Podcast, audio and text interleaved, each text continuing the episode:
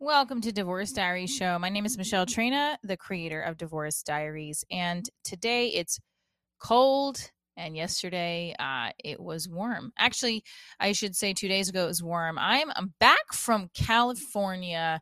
Uh, California dreaming today on such a winter's day. That is for sure. I had two comedy shows out in Ventura Harbor Comedy Club, and it was well needed and well uh, well received. Um, those are the words from the the venue owner and booker Andres. I really appreciate um, him having me. So, a couple things I learned while I was out there. Um, that being alone and healing through uh, what I'm going through personally with trying to let things go um, is difficult. Uh, last time I was in California, I had this little romance. I don't want to call it little, but it was a romance with somebody that I thought was going to be in my life uh, long term. Um, and he's not going to be because we're not even talking. Um, and it was hard for me to kind of go out there and obviously not think about it. But I did. I spent a lot of time on the beach on Saturday morning and early into early afternoon. And then I also spent time Saturday right before the show on the beach watching the sunset. And then I had a surprise visit from my good friend Natalie and her husband Wilson, uh, who came out from Austin. They flew from Austin and surprised me at my show. And it was funny, I had just gotten off the phone with her and uh, I had been talking her on and off about how I, I was feeling alone.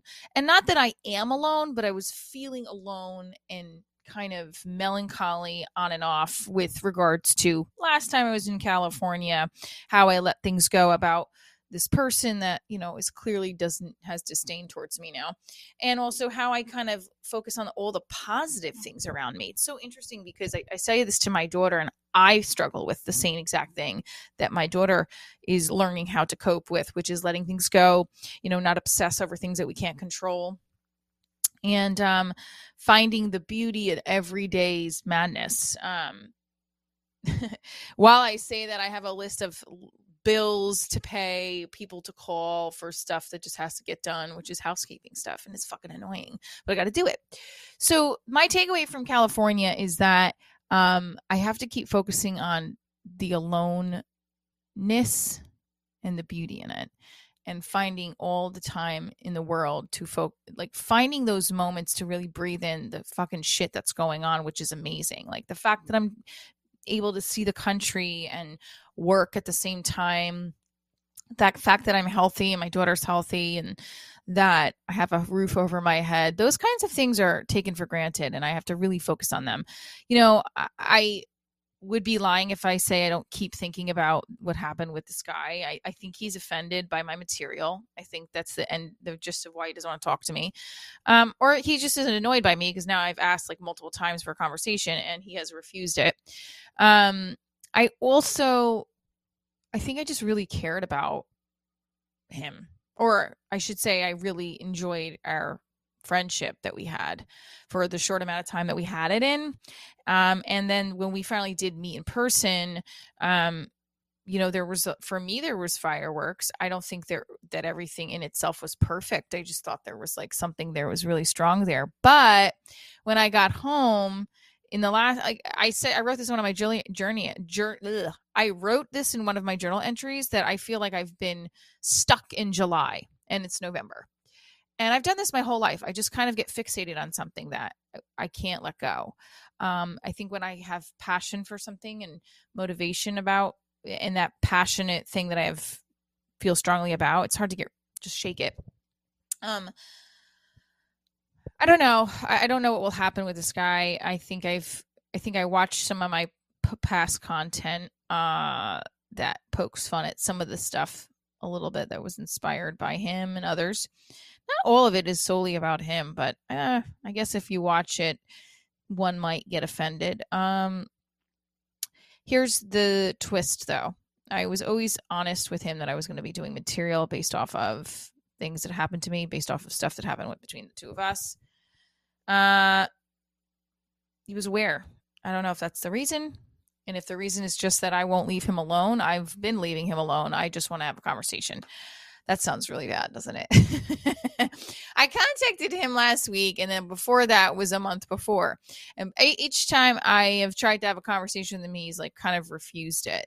um, ignored it, which is sending a clear message that he does not want to talk to me, which is fine. Um, you know, I kind of don't want to talk to somebody that's been that kind of rude to me unless, you know, they think that clearly they think I've done something to them too. I don't know. It sucks. Uh, and I hope that the future brings a conversation between him and I. Um, I want to be wrong and and I want to be I want to have been right in what I said to him a long time ago is that I felt like the universe has a, a bigger plan for us, and he agreed with me. And now it's kind of like, well, maybe I was wrong on it, but I I hope that I am right with that because this it's just kind of sucky. And being in California and enjoying the beauty alone and and being with friends who surprise me who that who care that want to be there for me reminded me that like if a person's not giving me what i need then fuck them you know i mean i guess i i feel in this moment and in many moments of my life even with my ex-husband and stuff that i shouldn't apologize for i just I do have empathy for people. And although I make jokes about my life and maybe jokes about the situation, I I want the best for everyone. You know, I don't want people to I don't want to make somebody feel bad. That's never my intention. Um so in my heart of hearts, uh I hope that I can get past this because it's it's definitely stifling my um focus at times. Um but the beauty in what I do for a living is that that's kind of why I shifted into doing comedy full time and acting full time because I can use all my flaws in my job, you know, creating from it. So I guess in a way it's it's all working out. Updates on the pilot, we are submitting to film festivals and I'm I'm just trying to get meetings with anybody who uh, could possibly bring me to the next step of a, a distributor or um, an agent. So that's updates with that. Um, and I have an upcoming show in the Chicago area, Aurora, Illinois, to be exact, at Comedy Shrine. Um, I'm excited to go back to that area. Chicago's always brought a relaxed, peaceful, kind humbleness to me. It's a lot different than New York and LA. It's got the city life mixed with that like sweet, innocent, just fucking plain niceness. you don't get anywhere else middle America. It's amazing. It's beautiful. I'm excited to be out there. Um, I'm going to leave us with a few jokes. Let's do that. Um, I obsess over the stupid shit, and I'm so sick of myself obsessing over it. Uh, here, let's uh, what was it? What is I? Oh, no, I guess I don't have a few jokes. Oh, he, he, friends tell me to not engage, to not engage, to not engage. That is not what I can do. I want people to say, engage, Michelle, engage in it, right? Just let me revel in the fact that I can't disengage with people who ignore me. That's our Achilles heel. That's a woman's Achilles heel is to ignore her. We don't want that. And that's the thing. I don't think I will let it go until I get answers. And then if the answers are not what I want to hear, I'm going to keep engaging until I hear what I want to hear. Yep, I'm admitting it. This is dysfunction at the utmost level. This reminds me, I also have to call my therapist to pay the rest of my $30 on her bill, and I have to set up another virtual session with her. All right.